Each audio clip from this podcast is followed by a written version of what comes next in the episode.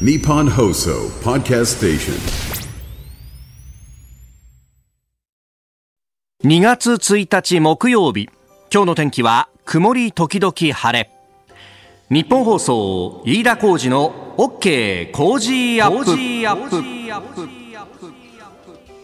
朝6時を過ぎました。おはようございます。日本放送アナウンサーの飯田浩二ですえー、日本放送飯田浩二の OK 工事アップ。この後8時まで生放送ということですが、まあ、いつもですねここで、えー、私の挨拶に続いて新業一華アナウンサーが挨拶してくれるんですが直前の朝ぼらけ今日と明日、えー、ピンチヒッターを務めますんでうんこのオープニングは私一人での喋りということになっております。で今日からね2月が始まってというところなんですが早速というかねちょっと心配なニュースですが、えー、電車に関する情報が入っております。JR JR 東日本のホームページによりますと JR 京葉線八丁堀駅で発生した人身事故の影響で現在上下線で運転を見合わせております。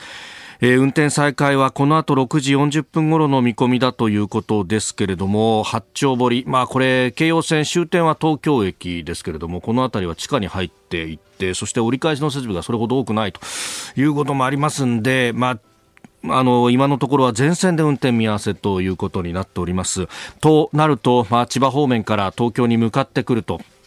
えー、いうことで、総武線であったりとか、あるいは京成本線などを使ってですね、迂回をするんですけれども、これおそらくは時間かかる。まあ、あと、東西線も使えるかな、というところなんですけれども、今日がですね、2月1日ということで、特に、えー、小学校6年生をお持ちの親御さんの中には、なんで今日という方もいらっしゃるかもしれませんが、えー、今日中学受験の東京都の私立の大学の入試の得意日になっているということでもあります。えー、海星や麻布武蔵、いや、ごめんなさい、中学ね、えー、私立の中学校のえ、入試の得意日ということで今日千葉方面からですね朝早く東京に向かうという受験生あるいは保護者の方々いらっしゃるかもしれません。こういうこう事情があるということになると、まあ、学校側もですね様々な形の救済措置を取るというようなところもあると思いますので、えぜひですねこれであの電車が止まってるんで行けませんとだから諦めるということのないようにまずは学校に向かっていただければというふうに思います。えー、今日は本当にね、あのそれこそ私の子供はまだ小学校3年生なんで、えー、全然そういうところではないんですけれども、うん、知り合いの親御さんなどで今日はもう休みを取ってというね、えー、方もいるということも聞いております。えー、ぜひ、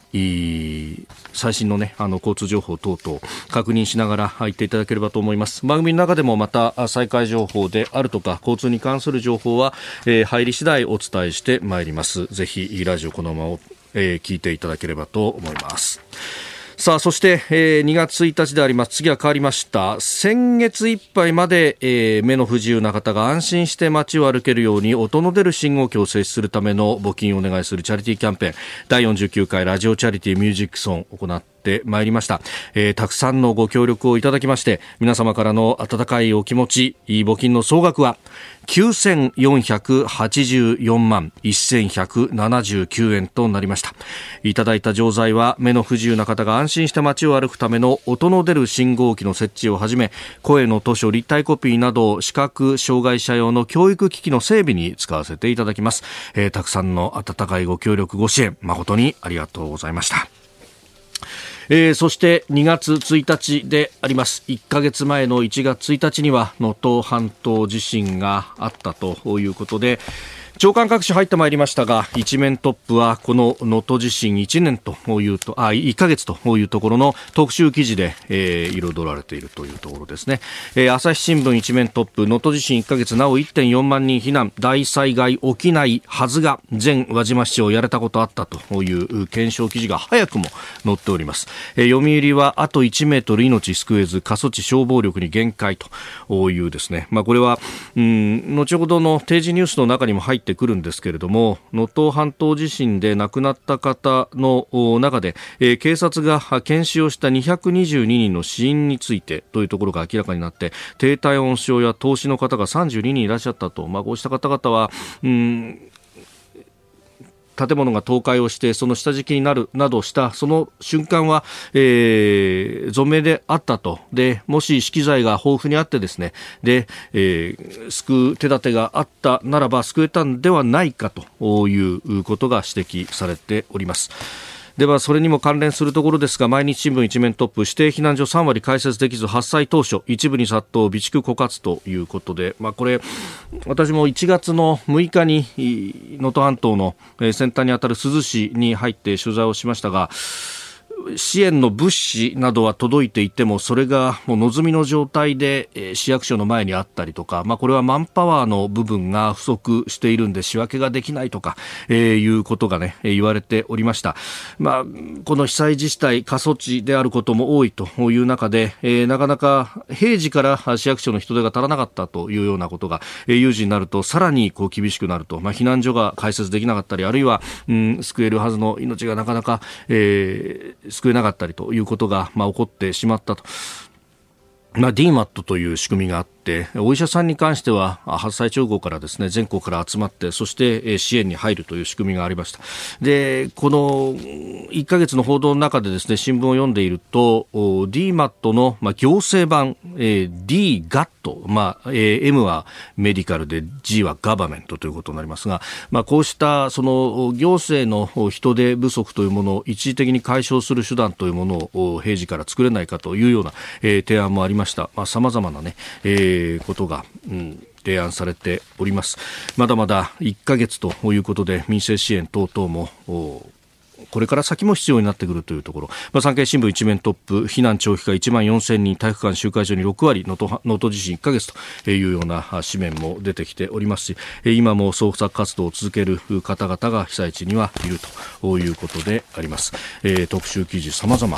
ご紹介をいたしました、えー、この後のねうん番組の中でもこの能登半島地震について、えー、ニュース7時またぎのゾーンで、えー、今日のコメンテーターお二方作家で自由民主党参議院議員青山茂春さん政治ジャーナリスト佐々木史郎さんとも深めていきたいと思っております。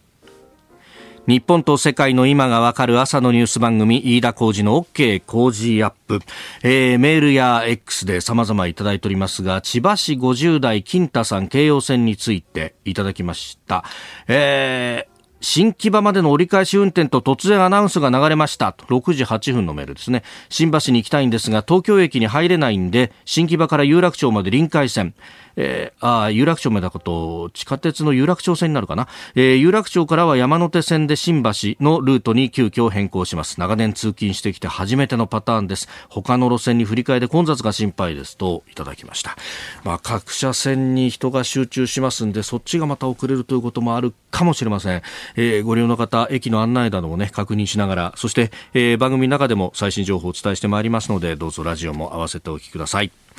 えー、さて、OK 工事アップ。今週は政治経済から外交安全保障まで徹底解説、激論ダブルコメンテーターウィーク。4日目となります今朝は、作家で自由民主党参議院議員の青山茂春さんと、政治ジャーナリスト田崎史郎さん。この後すぐのご登場です。えー、まずは、茂木派の自民党参院議員幹部3人が大会届を提出したというニュース。えー、そして政治刷新本部は中間取りまとめが出てまいりました。これについて。そして6時50分過ぎニュース7時またぎは能登半島地震から1ヶ月ということ。そしてアメリカの中央銀行にあたる FRB が政策決定の会合を開きました、えー、パウエル議長4会合連続の政策金利据え置きを発表しております。そして7時10分過ぎおはようニュースネットワークのゾーンは、えー、昨日のえー、国会の代表質問について、岸田総理政策活動費の説明を拒否したと。立憲民主党は連座制導入を要求したというニュース。それから在韓米軍の F16 戦闘機が黄海 Yellow Sea の上空飛行中に墜落をしたというニュースも入ってまいりました。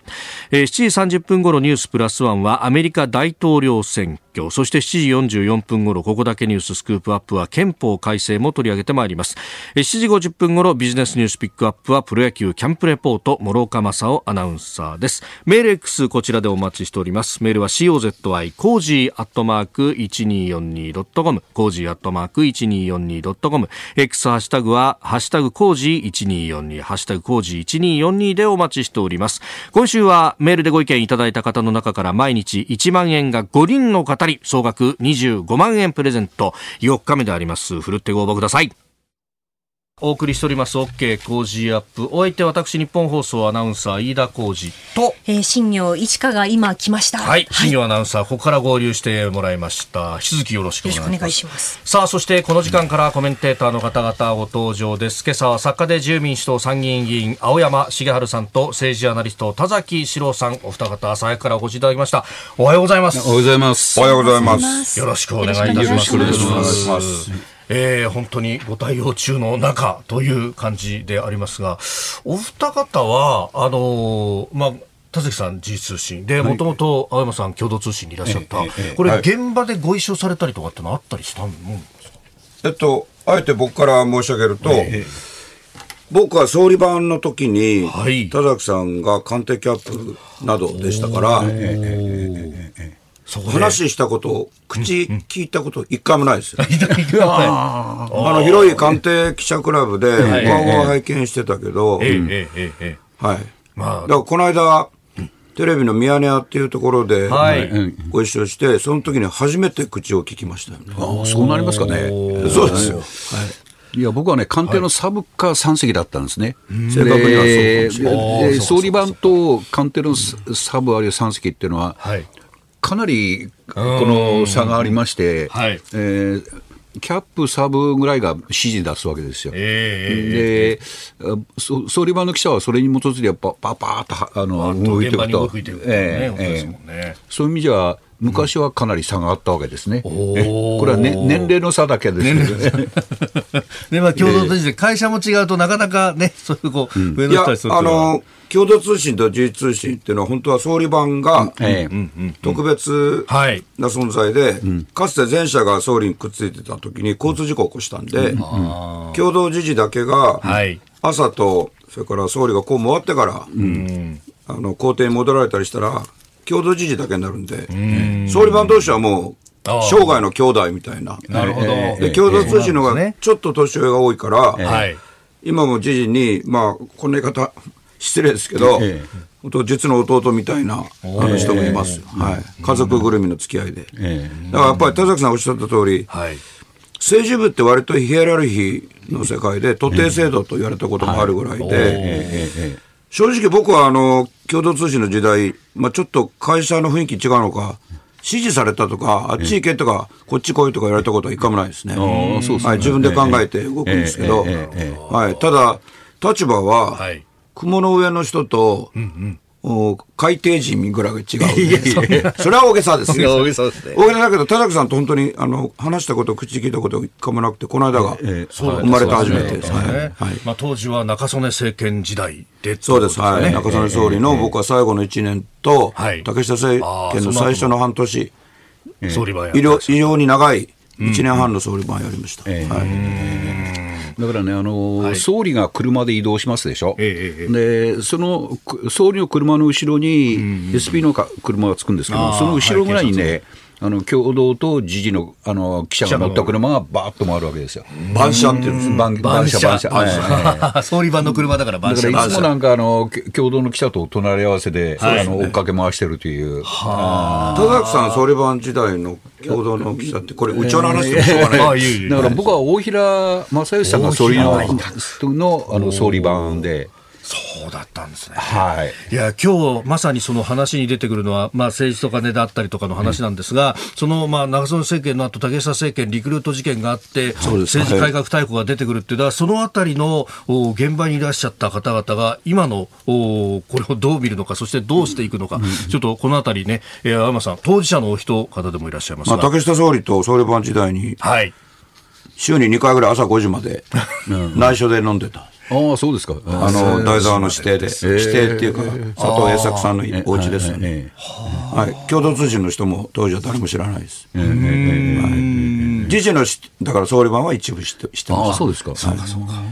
いやーちょっとそのあたりね、あの、今日は8時までお付き合いいただきいただきますんで、じっくりとお話を伺っていければと思います。お二方どうぞよろしく。よろしくお願いします。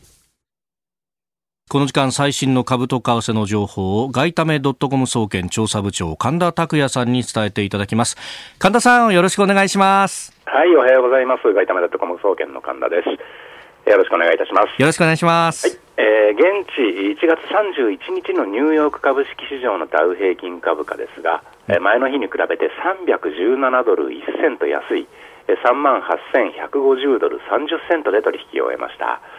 えーハイテク銘柄中心のナスダック総合指数は345.88ポイント下がって、えー1万5164.01でした。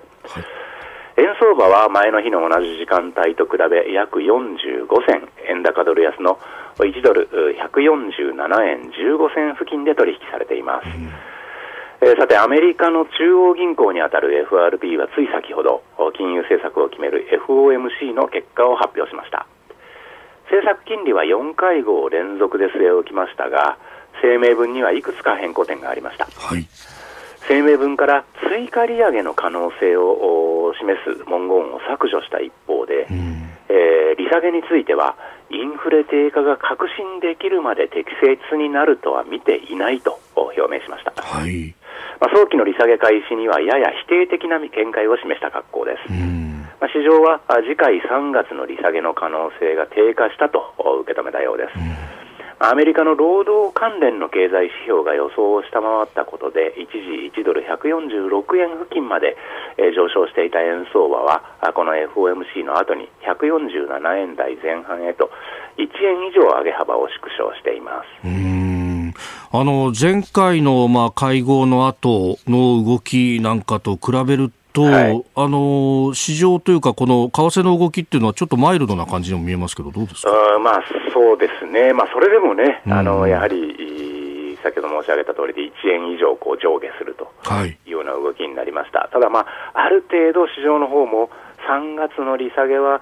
えーないんじゃないかという見方をこのうん FMC の直前にもうそういう見方に傾いてましたんで、はい。そういう意味では想定内と言えるかもしれませんね。なるほど。わかりました。神田さんどうもありがとうございました。はい、ありがとうございました。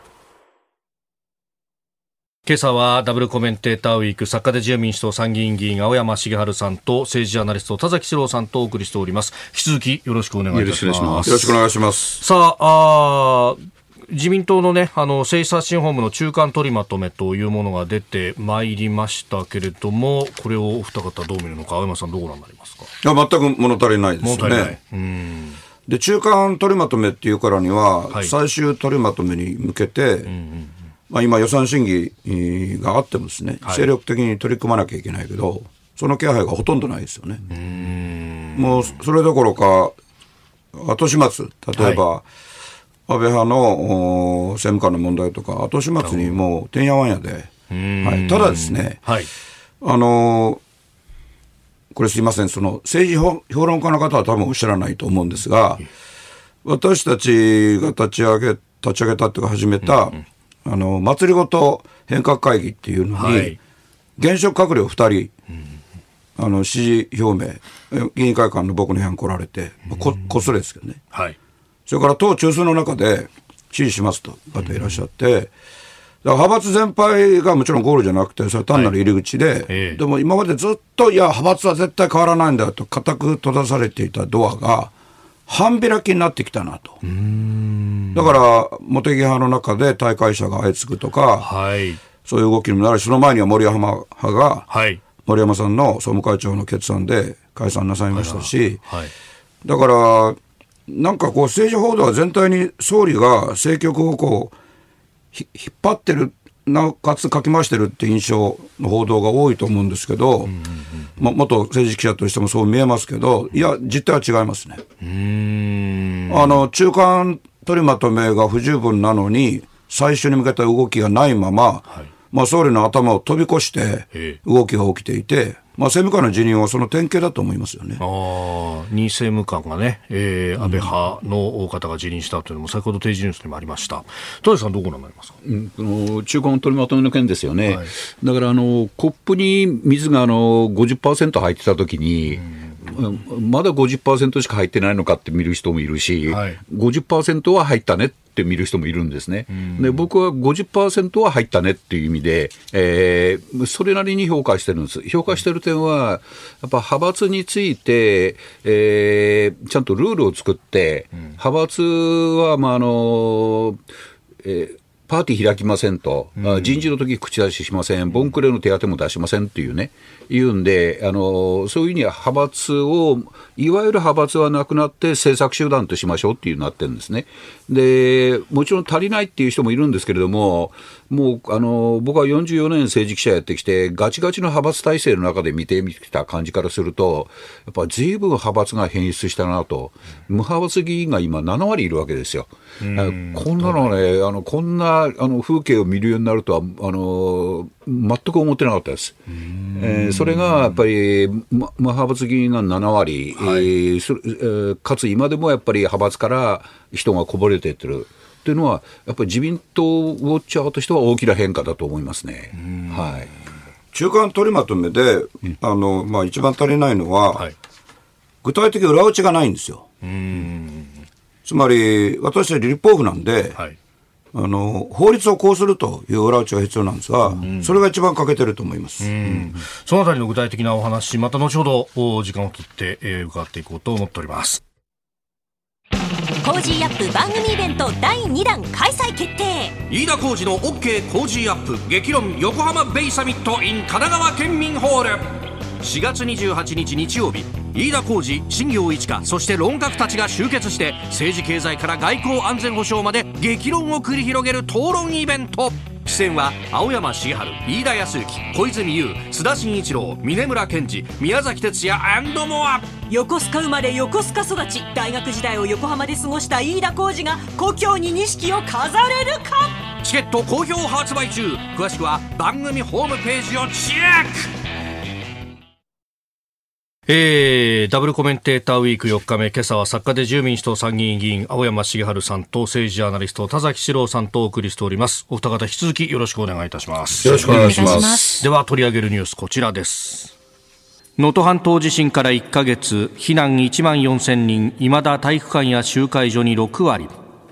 能登半島地震は今日2月1日で発生から1ヶ月となります。えー今も一時避難所305カ所に、えー1万4000人の方々のうちのおー6割以上が身を寄せております。ということで、1ヶ月が経つということでありますが、青山さん、まあ、はい現実にね、えー起こったこの地震、驚きました。あの、あえて言うと、こう、ショッキングな、はい。うん、課題が浮き彫りにずっとなってるんですよね。あの、今、飯田さんが言ってくれたみたいに、現状が、はい。地元の方々にとって安寧な生活が送れてないっていうのが一番重大問題なんですが、なんです。でその上でね、そもそも、あの、僕ら子供の頃から地図で馴染んだ能登半島の,、はいあの頭の部分、先端の部分、ええ今回の一番被害ひどいところですが、はい。あれはどういう形、えどういう理由でああいう形になってるかというと、海底に断層が前からあることが分かってて、それがなんとまっすぐ150キロもつながってるんですよね。ところが、陸の断層はよく調べるんだけど、海の中の断層っていうのはコストがかかるのと、はい。それを専門にした学者が少ないので、調べてなかったんです。あることは分かってるけど、あんま調べなかった。そしたらまあそれがおそらく動いて、あの、こういうひどい震災になったんですが、日本はあ火山国ではい地震が多いからこそ、諸外国歩くと、日本がいかに地震に備えているかって分かるんですけど、こういうところにスポッと分かってんのにやってなかったところがあって、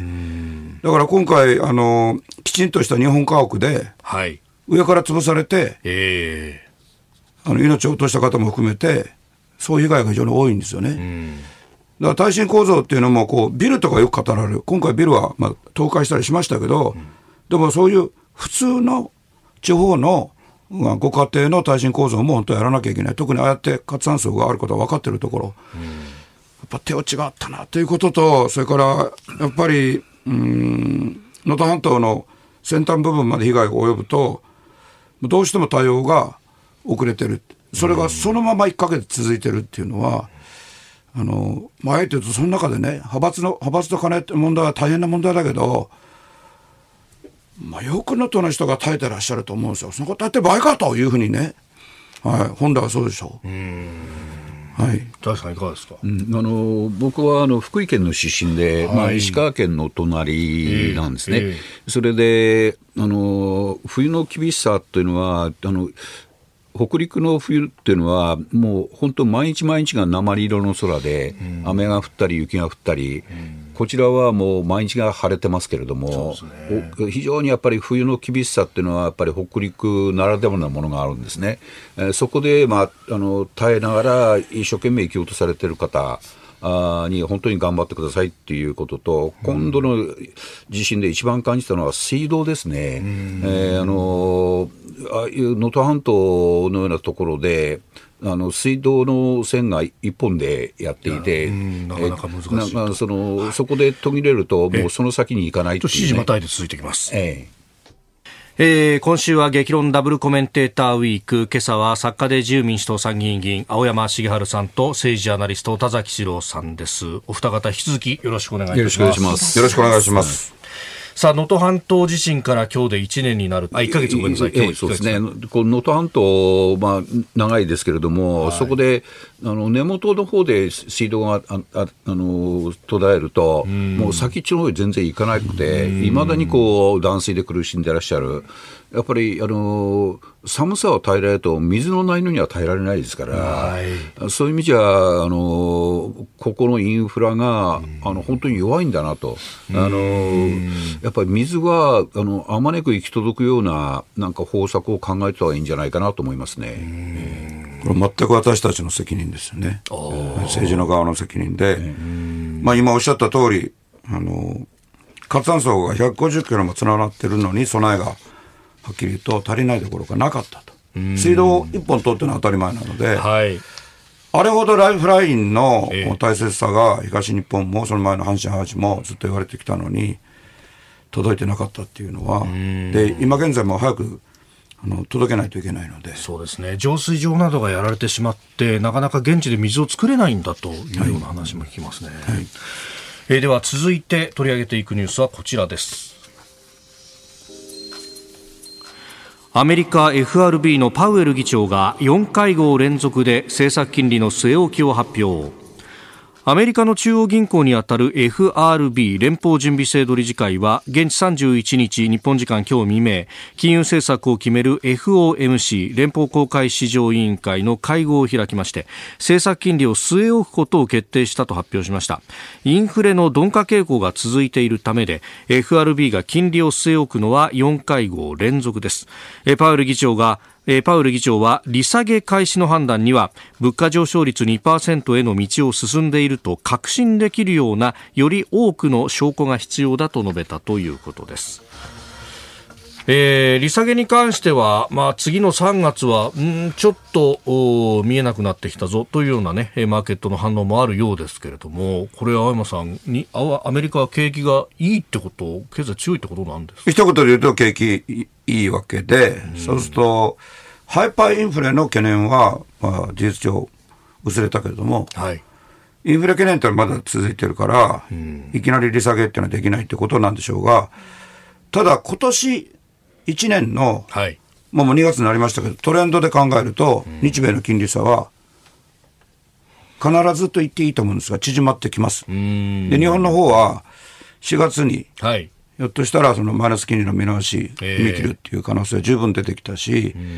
で、アメリカも今回、今回というか3月の利下げを見送ってもですね、はい。やがて利下げをしないと、景気の先行きが分かんなくなるので、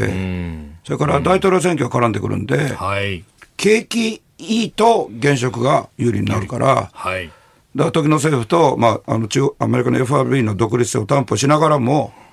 水面下で中央政府と当然連携をするわけで、に日本政府と日銀と同じで、はい。そうすると、やっぱり景気冷やしすぎないように、特に住宅の金利が高くなりすぎないように、全体的には利下げの傾向がまあ、もう一回言いますけど、あのまず間違いなく出てきますから、まあ、去年みたいに日米の金利差がどんどん広がって、その円が振り回されるっていうよりは、ややマシになるんじゃないでしょうかね。やや円高傾向とか、今よりはちょっと円高に触れるっていうのがあるあり得る。そうですね。はいはいうんどのぐらいの水準だとっていうのは難しい。これ僕は昔、あの、政治部の前が経済部でしたあから、そうですね。あの、要するに、為替と株の予想は、はい。もしも、あの、私が紳士であろうとするならしちゃいけないと。うん紳士ってのは、あのジェントルマンイコール、あのイコール、まあ、あの、アネストで釣るっていう意味ですけど、だから、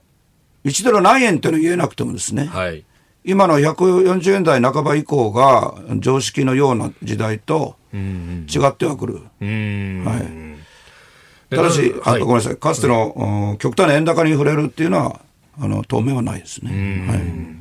中谷さん、まあ、そうなってくると、まあ、あの経済全体としては、まあ、アメリカの経済は、まあ、だんだんとこう、ねえー着陸体制になっていく中で、まあ、日本、おこちらはあの施政方針図などを聞いていても、賃上げをするんだと、ではい。縮みゆく経済から賃上げが当たり前になる経済に変えるんだと、こう岸田さん言ってますけれども、この先ってどうなっていきますか？うんまあ、そこが大きなポイントなんですけれども、今こう、円が大体140円100台後半ぐらいで推移してて、去年150円超えたときは、これ、アベノミクスの失敗だというんで、野党の人たちはめちゃくちゃ言ってたんですよね。でも、その、えー円ドル関係は、それえあの日本とアメリカとの金利差によって生じてるんで、アベノミクスのあの失敗とかなんとかは直接関係ないってことが今回立証されて、今は言わないんですけれども、はい。でその岸田政権にとってあの、この4月の春闘でどれくらい賃上げができるか、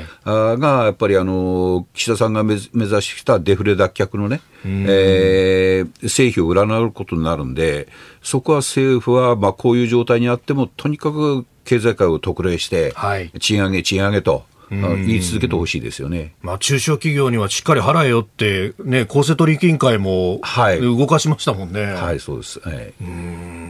これ、あのーなんかデフレ脱却の宣言をどっかで出すんじゃないかみたいな話もありますけど、ありそうですか、そういうこと。それはちょっと全体の経済の動向次第ですよね。デフレ脱却宣言できたらいいですけれども、さて、どうですかね、まだちょっと確信持てないですよ、私は。ええあの、さっき、あの、田崎さんおっしゃったアベノミクスへの評価っていうのは僕は同感で、で、その上で今の、その脱却宣言ですけど、宣言空回りしたら、はい。あー二度とその政権の経済政策信用されなくなるから、それはもちろん実態を動かしていくのは先なので、はい。宣言で引っ張れるわけじゃないので、今の経済状況は。はうん。まずはこの春闘というところにかかってくい。る。ていうか、あの、僕の本音言うと、春闘っていう古い仕組みに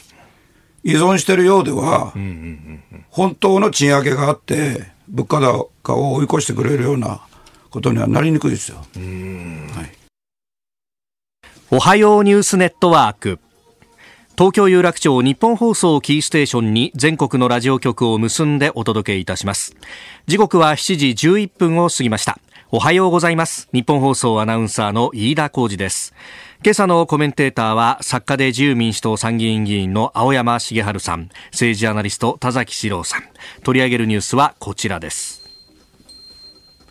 岸田総理政策活動費の説明を拒否。立憲民主党は連座制導入を要求。岸田総理大臣は昨日の衆議院本会議での代表質問で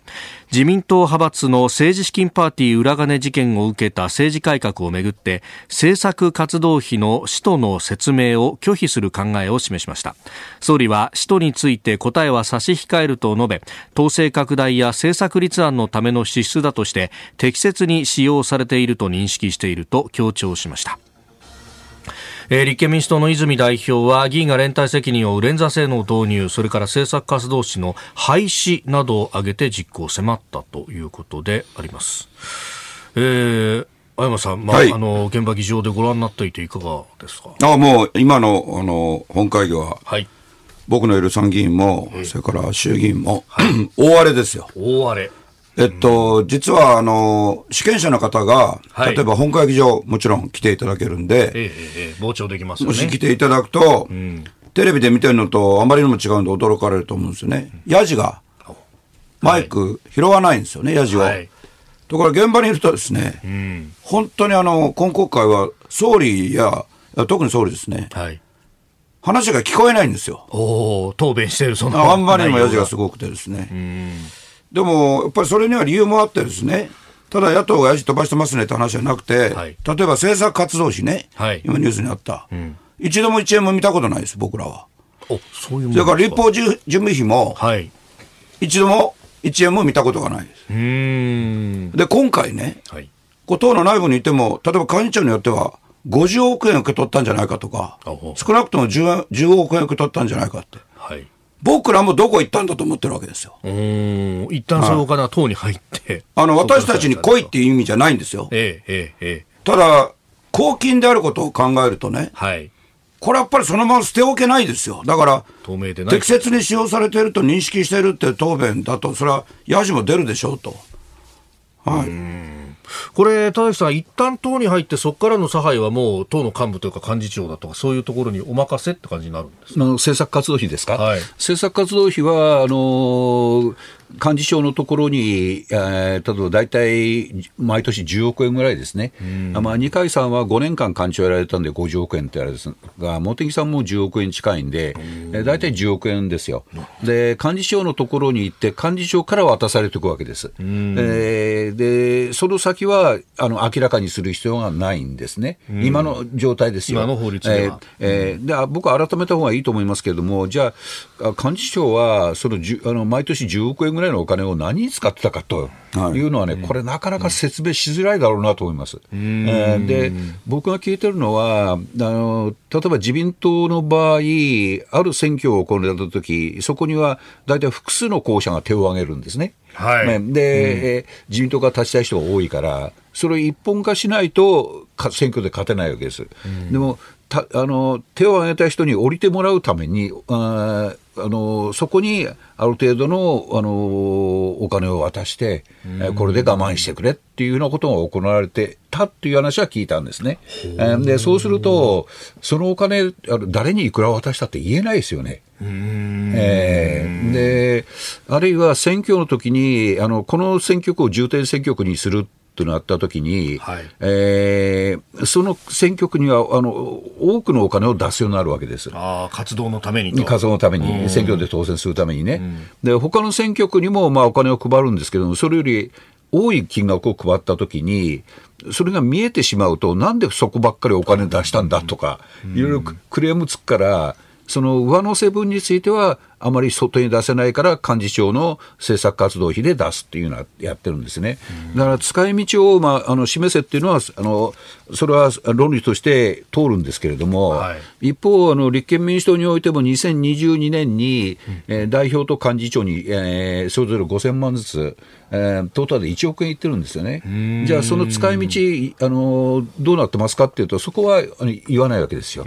だから各党、えー公明党や共産党を除いて、大体のか政党が持ってるあるんじゃないですかね。なるほど、はい。そういうお金っていうものが。いいですか、どうぞ。お話して、はい。あの今、田崎さんはあの現実を踏まえて正確におっしゃってると思います。でその上で重大な問題がいくつもあってですね、これ、田崎さんの発言に問題があるんじゃないんですよ、われわれの側に問題があってね、まず今の法律では、例えば政策活動費の使い道、示さなくてもいい、はい。その法律、誰が作ったかというと、国会議員が作ってるわけですから、自分たちの都合のいいことをやって、政治家以外のところには、例えば厳しい法律もあるっていうのはおかしいっていうのは、これも健全な感覚で、法改正必ずしないといけないんですよ。それと、あの、選挙区での候補者調整のために使われてるんじゃないかっていうのも、まあ僕もお10年政治記者やってるわけですから、それは取材を通じて知ってます。直接聞いたこともありますね。でも今、議員となって、特に自由民主党の現職議員として申し上げると、金で黙らせるっていうのが祭り事なのかと。そんなことを一番大事な選挙の現場でやってて、じゃあそこから出てきた国会議員を集めて、まともな祭り事できるはずがないじゃないですか。だから今までの祭り事を政治で常識となってたことがいかに非常識かっていうのを、私自身も含めて胸に手を当てて考えて直すべきで、総理総裁の指導力ってそこで発揮されないといけないじゃないですか。だから本会議で、その適切に使用してるんだと認識してるって本会議で、やじゃびと乗り切ってっていう祭り事自体が違うんですよ。問題を一つ一つ解決していかないと。解決しようとしないから、能登の悲惨な現実も起きるわけで。先送りならまだましで、先に送りってことは先でやろうとする意思があるんだけど、これを同じところぐるぐる回そうっていうのは祭り事じゃないですか。だから政策活動費も、それから今あんまり言われてないけど、立法事務費なんかも、姿が見えないっていうのはね、つまり金を求めない、例えば、あの、お金欲しいって言わないと、ややってこないと。いうお金が、公金って言えますか、それ。祭り事を私してるのと同じじゃないですか。だ本当にここで変えないと、はい、あの、はっきり申して今、あの、おっしゃった通り、野党に言う権利はないんですよ。それと同時に、あえて言いますが、うん、客観的に見て、うん、政策立案能力とか、うん、あるいは行政官、官僚の方々と議論して、はい、官僚にも納得してもらって、議員内閣制なんだから、政府が出す確保と言われる法律も、本当は私たちの声を入れて作ってるわけですよ。内閣提出の方は。はい。はいうん、野党には残念ながらそれがほとんどなくて、僕は行政官でずっと議論してますけど、うん、何を言ってるかというと、自由民主党が変わらないと、はい、日本自体が滅んでしまうんですよ。だから自分の身を捨てて、総理から私たちみたいに末端の議員に至るまで身を捨ててやらないといけないです。その覚悟がまだ全然足りないです。よ。うん、うちは派閥解消したんだからって、そういうような話でもないし、それは入り口にすらないぐらいのところですか？えー、いやだだけどね、はい、例えば政治刷新本部と名が付い。た本部長総理のもとでね、はい、議論するときにね、派閥にはお世話になりました、おかげで副大臣、政務官になれました、うんうん、安倍派が悪いんであって、我が悪くないって発言が何人もから出るわけですよ。はいで僕はもうそこで反論するだけじゃなくて、それぞれの議員に会ったりして、それ違うでしょって、いうことを話してますけど、それってあの、結局違うタイプの利権と似てますよね。仲間内で話して回していくとちゃんと利益が回ってくる。そこから外れたら違う世界の人間だって。総理政権党ではもうやっていけないですよ、日本自体が。はい、だから、はい、自民党の凄さは、えー、えー今のような意見を言う人もちゃんと包容していることなんですよね。で堂々と言ってもあの全然処分も何も文句あの上から注意されることいやいやそれは違います。それは不利益を被ってます、うん、そうですか？被ってます。よ例えば僕は LGBT 法に真真正面から反対したんで今も処分中だし、それから要するに副大臣政務官そういうポストは一切、ま、意図的に回ってきません。それは派閥にいる議員には見えないんですよえーはい。えー、その利益に預かってるから、えー、でも本当にこうやって真正面が戦ってると、えー、実は不利益がたくさん来ます。でもそれが何なんですか、うん、それと戦うのが本来主権者に託された仕事じゃないですか。で、あえて言うと、孤立してるんじゃなくて、はい、たった二人で始めた新しい議員集団の守る会、うん、日本の尊厳と国益を守る会は、うん、一度も勧誘してないのに94人ですよ。だから派閥と違う政策をやる集団すでにできてるんで、で自分たちでやってきたんですよ。圧力はもちろんかかりますよ、でもそれと戦うのが仕事じゃないですか。私がおっしゃったと今、この現状では、まあ、無派閥の人たちの連絡会ができたりとか、うんうん、あと青山さんもお祭りごと変革会と、はい、い。うものを作って、まあ、あのいろんな意見を出す集団ができつつあると、こういうところから自浄作用って生まれていくもんですかね。それは生まれてもらってくると思いますよ。はい、それは、えー、今日番組の始め、あ、そうか、今全国放送なんで。はいあの、祭りごと変革会議の果たしている役割っていうのは政治評論家の方はまず言及されないと思いますが、うんうん、えー、現職閣僚と2人、あの、支持を表明に来られたし、うん、党中枢の中にも、はっきり支持を表明している人いますから、あの、脱会の動きとか、それからあ森山総務会長が意を決して、はい、自派閥を解散されたこととか、直接動かしてるとはもちろんそんな傲慢なこと言いませんけど、影響を及ぼしてます。まあそれが田崎さんもおっしゃった、自由民主党の救いですよ。はい、ま、腐った部分直さないといけないけど、良いところもあります。なるほど。えそしてここで明日のお知らせです。え OK 工事アップは特別企画を今週はお送りしています。政治経済から外交安全保障まで徹底解説激論ダブルコメンテーターウィーク。毎日6時台から2人のコメンテーターが生登場ニュースを徹底解説生激論を繰り広げております。いよいよ明日が最終日です。明日のコメンテーターは？経済学者飯田康之と経済アナリストジョセフ・クラフト。経済とマーケットのプロフェッショナルが今年の景気市場の動きを読みます。えーさらに今週は毎日1万円を5人の方にプレゼント。明日がいよいよラストチャンスです。黒木ひとみさんの朝ナビにはゲストで毎日、あなたとハッピーから経済アナリストの森永拓郎さんが登場しています。飯田浩二の OK 工事アップ激論ダブルコメンテーターウィーク。明日いよいよ最終日。ぜひ生放送でお聞きください。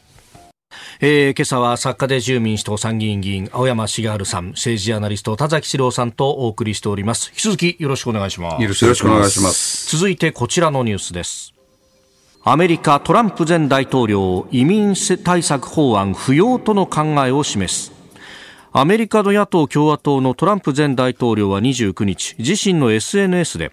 アメリカ議会上院の民主共和両党間で協議が進められている国境管理の強化をめぐる立法措置を不要だと批判し阻止する考えを示しました。法案はウクライナ関連予算とパッケージで扱われていてアメリカのウクライナ支援に影響を与える可能性があります。えーまあ、トランプさんの一連の動き、まあ、大統領選の共和党候補者指名争いでもうすでに2連勝しておりますけれども、あの、自主的な海外出張で5カ国回って、はい、12日間、うん、かけて、ね、帰ってきて間もなくなんですけど、はい、まずあの日本外交は、えトランプ政権の再来に、あの、すごく準備を今してますよね。それで、例えば安倍さんがどうやってトランプさんと仲良くなったかっていうのをもう一度、まあ、実は記録も当たって、はい。そのノウハウをもう一度日本外交にこう持ってこようとしてるのと、あと欧州ですね。ヨーロッパ、はい。うん。僕は回ったのはオーストリアとスイスとフランスとイギリスなんですけど、欧州は。はい、どこも備えてますよね。それで、そのトランプさんがもしその大統領選挙に勝って、もう一回再選されると、前みたいにブレーキかけてくれる副大統領が、副大統領いても、はい。前の人と違うということと、それから参戦はないので、憲法上の規定で。だからもう、トランプさん流に思い切ってやってくるというのが、はい。まあみんなの最大関心事なんですが、僕はちょっとその、欧米の方々にね、ええ。政府当局者に申し上げたのは、いや、すでに、一種のあのトランプスエイジが始まってますよと、つまり、あの飯田さんがおっしゃった通りね、はい共和党の予備選で圧勝なんですよね。えーで、ヘイリーさんがかろうじて、その、しがみついてるけど、まあ、よくまあ、耐えてるぐらいの話でしょう。あの、デサンティスがはっきり、はっきり、はい簡単に諦めちゃって、しかもトランプ支持ってえ展開しちゃったでしょ。出しましたね、アイオワの後に。はい。ということはもう、共和党が、はいもうトランプさんにすでに支配されてるわけですよね。だから大統領選そのものは今後司法が有罪判決出すと、無党派層が、無党派層ね、やっぱり弱いっていうのは、この予備選で分かってきたので、大統領選の結果はまだ本当は分かんないけど、ただ今現在、アメリカ政治に重大な影響をすでにトランプさんが及ぼしてるんで、トランプ政権再来した時の準備じゃなくて、今現在対処しなきゃいけないと。例えばウクライナについても、はい。ロシアが勝っちゃうとですね、東部を抑えたまま戦争が終わるとロシアが勝ったことになるんで、当然私たちの北方領土問題とか、あるいはロシアの対日政策に大きく影響するから、一言はないわけですよね。そうすると今までのように、いやいや、あのずっと支援してますよっていうだけで済むのか、やっぱり日本としてのはい支援のあり方を考えないといけないし、で、それ考えたら、もうすでに、あの、トランプさんの巻き起こした新しい、あの、影響っていうのは、もう世界を覆ってるって言ってもいいぐらいですよ。田谷さん、これね、岸田政権としてはどう対応していこうというのはあるんうんあの岸田さん自身がトランプさんと相性が合うかどうかは分からないんですけれども、だからその役割をあの自民党の麻生太郎副総裁がこの前、はい。あのアメリカに行かれて、ね。それなりのパイプを作ろうとはしてるんですね。で、つくづく本当に安倍さんがいらっしゃればとは思うんですけれども、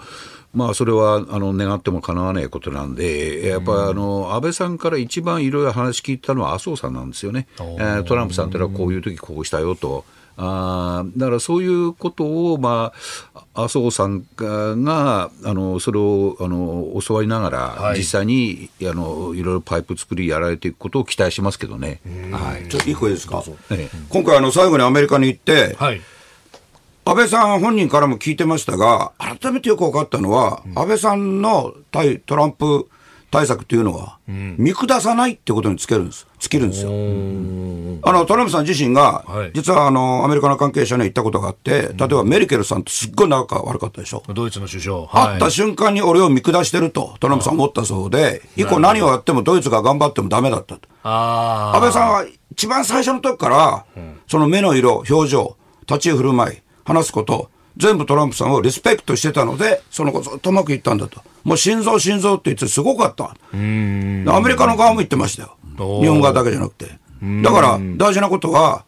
トランプさんを合衆国の大統領として、もし大統領あの再び選ばれたら、はい当然扱うことであると思います。。はい。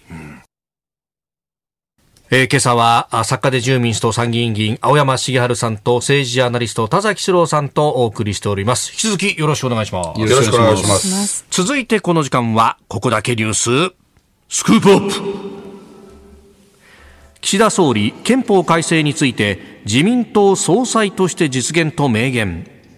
岸田総理大臣は火曜日30日の施政方針演説の中で憲法改正についてあえて自民党総裁として申し上げればえ9月までの任期中に実現したいと明言しました。総理就任後初めて憲法改正について目標時期に言及した形となります。まあ、任期中に実現したいとおっしゃって、まあ、9月までのというのはメディアが補足をしておりますけれども、まあ、総裁任期はあー一応今年の9月までとなっております。これは、それだけ本気度高いってことなんですか、青山さん。はい。私は、まあ、僭越ながら、あーこの総理の言及は高く評価します。で、施政方針演説、総理としてやってるのに、自由民主党総裁として言うのはおかしいっていう人がいるけどそれは全然分かってないですよね。まず、日本の総理大臣って人気がないんですよ。任期がない。みんなに人気がないんじゃなくて、定められた期間がない、大統領制と違って。え、あるのははい、まあ実質的に自由民主党が政権党であれば、自由民主党総裁としての人気が、まあ、それをもって総理の事実上人気になるということだから、期限をちゃんと区切って自分で、まあ、お尻を切ってですね、い、つまでにやると言うんだったら、自由民主党総裁としての任期中にというのは当然のことだし、もう一つ、議員内閣制ですから、はい。何も問題ない。あの安倍さんでもついにできなかった、一一句変えられなかった憲法について、はい。9月までにやりますと、あの、実現したいっていう表現だけど、これ、総理総裁の言葉は本当に重いので、はい。やりますってことですから、ええあとお7か月しかないわけですよね。そうですよね。で改正実現ですよね。ということは、発議だけじゃなくて、はい国民投票法に基づいて初めて国民投票やって、で過半数上回りますよ、その前に3分の2の、総議員の3分の2も取りますよっていう意味ですよね。ものすごい、実ははいスケジュールですけど、はいや、これはよくおっしゃったと思いますよ。その代わり実行しないといけないですよ。うんどうやってそれをやるのかっていうね。まず3分の2の形成ですけど、はい。実は私は、あー憲法改正9条からやるべきだっていうのを、亡き安倍さんにも申し上げてましたし、はい今その信念変わらないし、それから実はままだ議員になって10ヶ月の時に提案した、自衛の措置は妨げないっていうのは盛り込まれているので、はい私は9条やってほしいけど、亡き安倍さんと僕ですごい言い合いになったのも、要するにコメントついてこないよ、それだとって。だから、あの、自由民主党憲法、当時の推進本部でね、今実現本部。私の意見を細田法務長が入れてくれて、自衛の措置を妨げないって入れてくれた。はい。あの後安倍さんと話したら、安倍さんこれ公明党ついてこないから3分の2取れないじゃないかと。ねで、今は、その文言の中に盛り込んでやってるわけですよ。ただ、岸田総理はおそらくそれやると、はい9月まで全然間に合わなくなるというお考えでしょう。ええだから他の項目でやろうとなさってますが、でも、初めて憲法改正できれば、あちゃんと96条が使えるんだと、改正条項がちゃんと使える。だから、僕、安倍さんの方が護憲派なんですよ。96条の意義を感じて、必要があるときには、はい。占領下で作られた憲法を変える必要があると思ったら、国民の主権者の方々が思ってくだされれば、96条使いましょうと。それを9月までに実現したらですね、これはすごいですよ。ものすごいレガはい、自分で期限切られたんだから、不退転のはずじゃないですか。だから僭越ですけれど、はい。あのただたかが当選2回目の議員に過ぎないけど、もう高く評価します、ね。その代わり、これ、もう本当に総理総裁を支えて、総裁選までは支えて、私、総裁選に出ますが、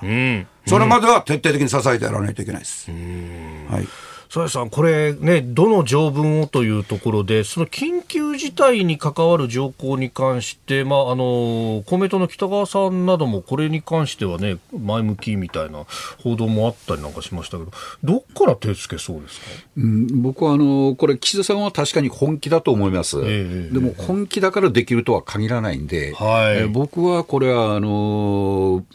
9月まで、ええ。ー、に憲法改正が実現することは、可能性は極めて低いと思ってます。それはあの衆参のあの、えー、憲法審査会でちゃんと審議して、はい、えー、方向を決めなきゃいけないのに、果たしていつ憲法審査会開くんですかと。でこれだけ国会がガタガタガタガタしていて、はいえー、もう今のところは補正あの予算案を成立させるので精一杯ぐらいの感じですよ。で野党の協力が必要なんですよ。で、維新やあの国民民主党が、ここへ来て、やっぱり政権と距離を置いてますでしょ、この問題で。はい、で、政治と金の問題で距離を置いていて、一方、憲法については協力するっていうふうに彼らがやるかって言ったら、はい、僕はそこはやっぱり、あの二の足を踏むっていうか、あ慎重ならざるをないだろうと。で、立憲民主党や共産党はもともと反対で、はい、そもそもあの憲法審査会を動かさせないというところなんですね、はい、動かせる可能性があるのは、維新と国民民主党が協力した場合だけ。そこが、あの政権との距離を置いている。中では、僕は非常に難しいと思いますよ。はい、だからあの、その通りですが、えー、政治的にはすごくリスキーな発言なんですよ。はい、ただ、あえて、そのお気持ちを考えれば、例えば派閥の問題でも、例えば僕も、総裁なんだから全派閥のね、はい、廃止をまず言うべきだと、自派閥だけっておかしいって言いましたが、ただ総理はおそらく足元の宏池会、岸田派を解散するって言って、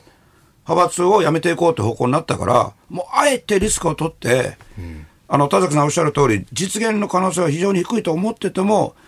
政治的決断なさったと思う。うん。総理総裁が民主的に選ばれて、今、総理総裁なので、決断なさった以上は、私たち憲法を変えたい考えの議員は、当然これ、全面協力して、いや、一人一人が野党とも話していくんですよ。僕、憲法審査会の委員ですけど、はい、野党側と実は一生懸命話してます。ただね、野党の中にはね、はい、憲法審査会の役割は憲法を改正することじゃなくて、うん、今の憲法に違反した人を裁く場だと。より発言する議員がいて。だからね、岸田さんはね、はい、青山さんのような人の支持を取り付けるために言ってるんですよ。いや、僕は眼中ないと思います。だから、保守派を引き付けておくために言ってるんで、本当にできるとは思ってないんじゃないかな。でも、どっかでこうやって期限切って言わないと、仮に岸田さんができなくても、次にもつながるから、いつまでもずるずる言ってたらだめです。はい、これ、どうですか、たださん、そうやって支持を取り付けながら、この9月で任期が来る、その先も俺を支持してね、みたいなこともあるんですか？うんでも僕は今度のあの9月の総裁選で、はい、岸田岸田さんが再選される可能性が極めて低いし、そもそも立てるかどうかは分からないと思いますよ。立てるかどうかも分からない。はい。重大発言であります。はい、はい、すると次の総理は？うん、誰ですかね。名前はね。私自分が出ますから。そうですね。これについては言及できないです。言及できない。はい。えー、ここだけニューススクープアップでした。このコーナー含めてラジコタイムフリーポッドキャスト YouTube でも配信していきます。番組ホームページご覧ください。日本と世界の今がわかる朝のニュース番組飯田浩二の OK コージーアップ。ニッポン放送の放送エリア外でお聞きのあなたそして海外でお聞きのあなた。今回もポッドキャスト YouTube でご愛聴いただき本当にありがとうございました。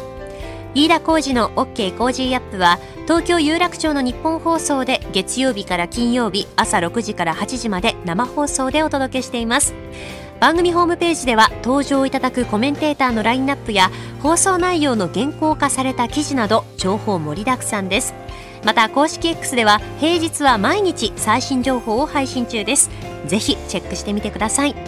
そしてもう一つ飯田浩司アナウンサーが夕刊フジでコラムを連載中。飯田浩司のそこまで言うか毎週火曜日の紙面もぜひご覧ください。日本と世界の今がわかる朝のニュース番組飯田浩二の OK コージーアップ。忙しい朝そして移動中ニュースを少し深く知りたい時ぜひ AM、FM、ラジコはもちろん日本放送のポッドキャスト YouTube でチェックしてください。